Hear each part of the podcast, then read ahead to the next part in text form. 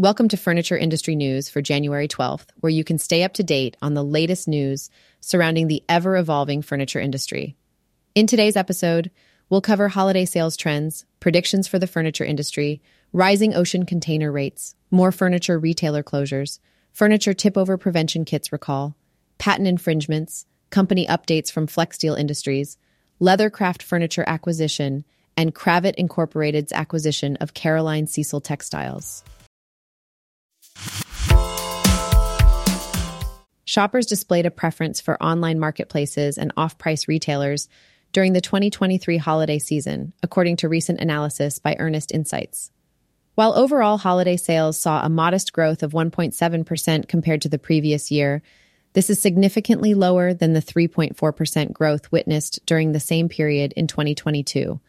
Online marketplaces, including Amazon, Etsy, and Temu, experienced the highest year over year growth of 7% among different retailing categories. Off price department stores followed closely behind, with a seasonally adjusted growth rate of 5%, and big box retailers saw a 2% increase. However, the home furnishing sector faced a decline of 9% during the November 1st to January 2nd period. Home improvement experienced a 2% decrease, while mid tier department stores suffered a 6% decline. Luxury apparel and home fitness sectors experienced the biggest losses, with declines of 10% and 17%, respectively. In terms of online sales as a share of holiday sales, the home category maintained a steady 24%. While this did not reach the 26% high observed during the pandemic lockdown in 2020, it did surpass the pre pandemic level of 19% recorded in 2019. Department stores, on the other hand, saw a decrease in their online holiday sales share, dropping to 20% from 23% in 2023. This was lower than both the pre pandemic level of 22% in 2019 and the five year high of 28% in 2020.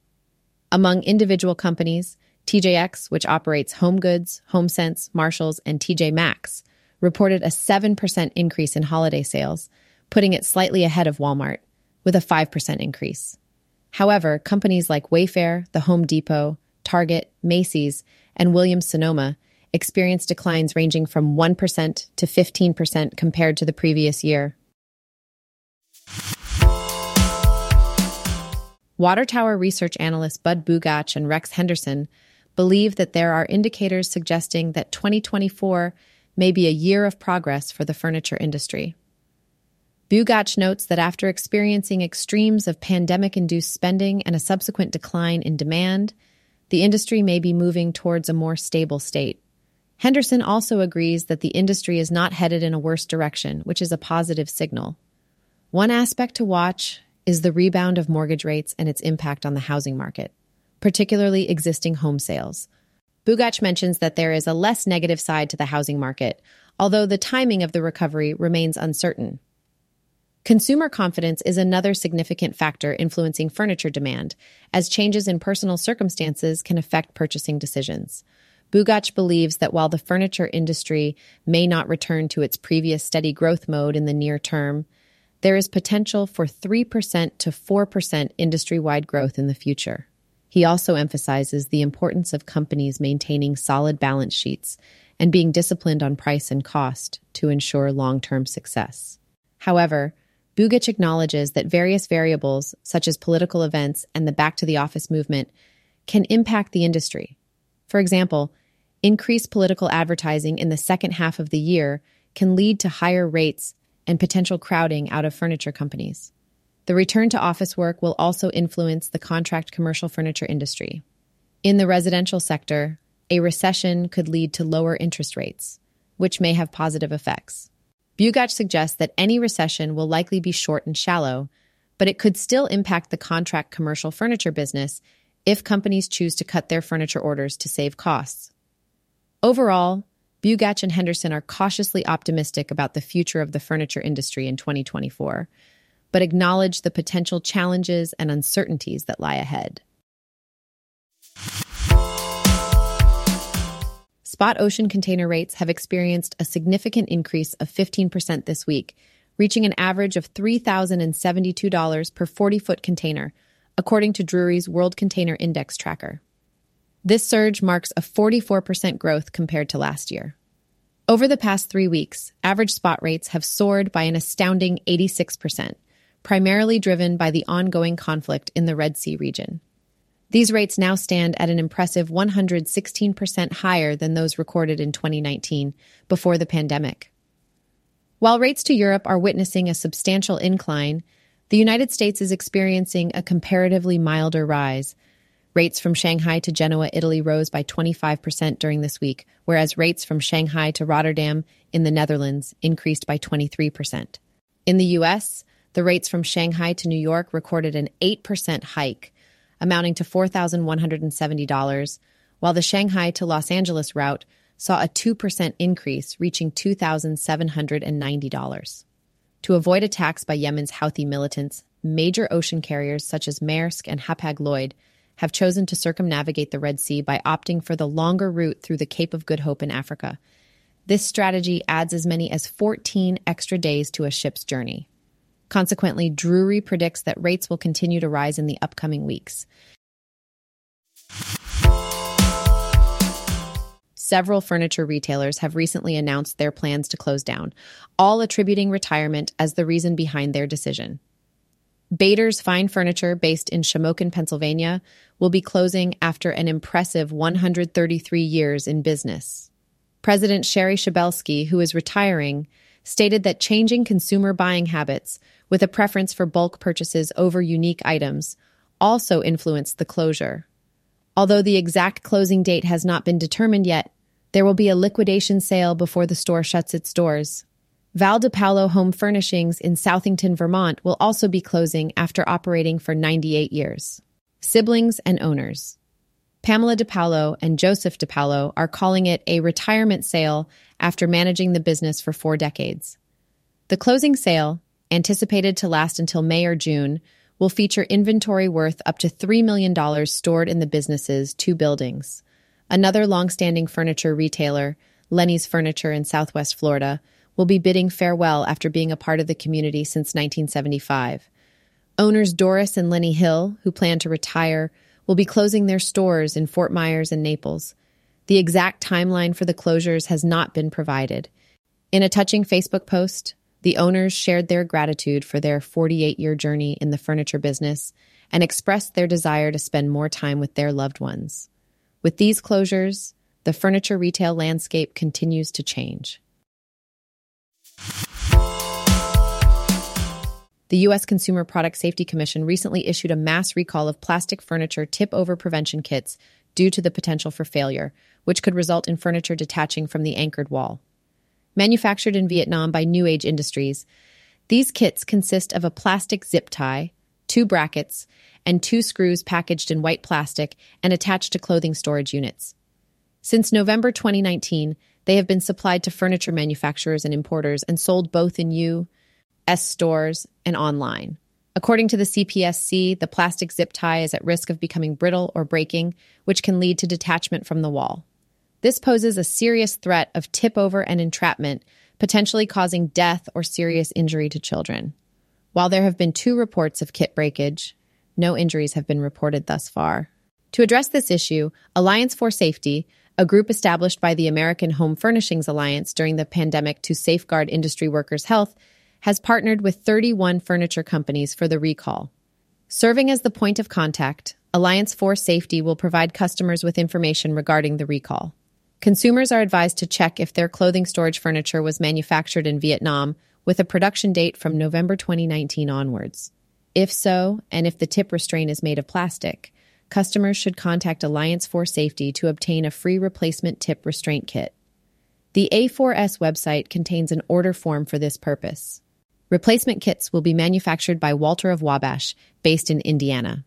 The participating furniture companies and brands in this recall include a comprehensive list American Drew, American Woodcrafters, Amini Innovation Corporation, AICO, Ashley Furniture, Aspen Home by Furniture Values International, Austin Group Furniture, Avalon International, Bassett Furniture, Drew and Jonathan by Hooker Furnishings, Emery Park by Furniture Values International, FD Home, Flexsteel Industries, Furniture Values International, Home Elegance USA, Hooker Furnishings, Kincaid Furniture, LC Direct, Legacy Classic Vertical Bar, Modern Furniture, Liberty Furniture, Magnuson Home, New Classic Home Furnishings, Parker House Furniture, Progressive Furniture, Pulaski Furniture, Riverside Furniture, Samuel Lawrence Furniture, Spring Hill Designs, by Furniture Values International, Standard Furniture Manufacturing, Universal Furniture, Van Thiel and Company, and Vanguard Furniture. For further details, please refer to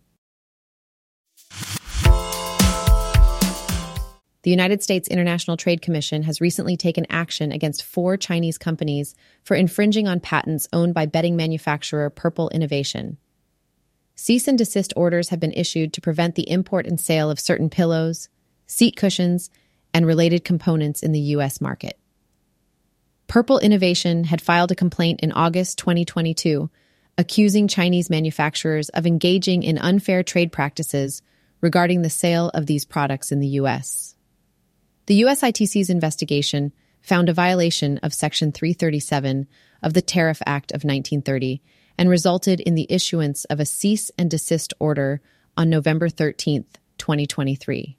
The four companies specified in the order are Hangzhou Lydia Sports Goods Company, Dongguan Jingrui Silicone Technology Company, Shenzhen Ledfar Industry Company, and Foshan Dirani Design Furniture.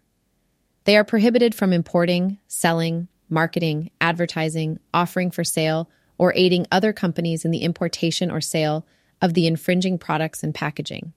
The USITC's order applies not only to the companies themselves, but also to their principals, shareholders, officers, directors, employees, agents, distributors, and related entities. Flexsteel Industries, a full line case goods and upholstery manufacturer, has released preliminary financial results for its second quarter ended December 31st. Sales for the quarter are estimated to be $100.1 million, reflecting a 7.5% increase compared to the prior year quarter. The company also expects sales orders of $104.8 million, up 13.9% from the same period last year. Flexsteel projects a gross margin of 21.9%, an improvement from the previous quarter's 17% and a GAAP operating income of $4.6 million compared to $3.8 million, or 4% of net sales, in the same period last year. The non GAAP operating income is estimated to be $4.6 million compared to $1 million, or 1% of net sales, in the prior year quarter. The company expects GAAP net income of 57 cents per share and non GAAP net income of 57 cents per share Cash flow from operations is anticipated to reach $18.9 million, primarily due to higher profits and a reduction in inventories. Flexsteel also plans to reduce its debt by $15.1 million during the quarter. CEO Jerry Dittmer expressed satisfaction with the company's second quarter results, highlighting growth, improved profitability, and debt reduction efforts. The official second quarter earnings report will be issued on February 5th, 2024. In addition, Flexsteel is expanding the 2024 editions of Casual Market Atlanta to provide a complete buying experience for outdoor furnishings retailers and designers. The changes include a new educational opportunity in July and the addition of temporary exhibits in September. These updates aim to make Casual Market Atlanta a comprehensive marketplace for the casual and outdoor industry. Our House Designs is pleased to announce the recent acquisition of Leathercraft Furniture, a renowned manufacturer of handcrafted leather furniture. This strategic decision to expand our product portfolio and enhance our market presence reflects our commitment to delivering exceptional, timeless pieces for the home. Leathercraft Furniture, established in 1952, has built an outstanding reputation over the past 50 years for its meticulous attention to detail use of high quality materials, and dedication to artisanal techniques. We are honored to welcome them into the Our House Designs family. The acquisition includes the company name, intellectual property, certain equipment, and customer lists. However, it does not encompass the company's Conover, North Carolina product facilities. We are thrilled to announce that Leathercraft production will commence at our 75,000 square foot plant in Hickory starting next week.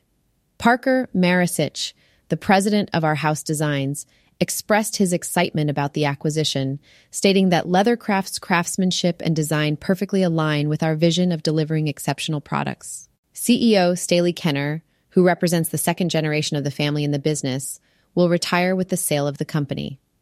As partners, our house designs and leathercraft furniture will continue to prioritize our commitment to outstanding craftsmanship, design, and customer satisfaction. We look forward to leveraging the combined expertise and strengths of both companies to offer an even wider range of high end leather upholstery to our valued customers. Kravet Incorporated, a renowned leader in the home furnishings industry, has recently completed the acquisition of Caroline Cecil Textiles, a prominent company known for its textiles, pillows, and wallpapers. Although specific terms of the deal have not been disclosed, this strategic move further solidifies Kravet's position in the market. Caroline Cecil Textiles, which was founded in California in 2015, has experienced significant growth over the years.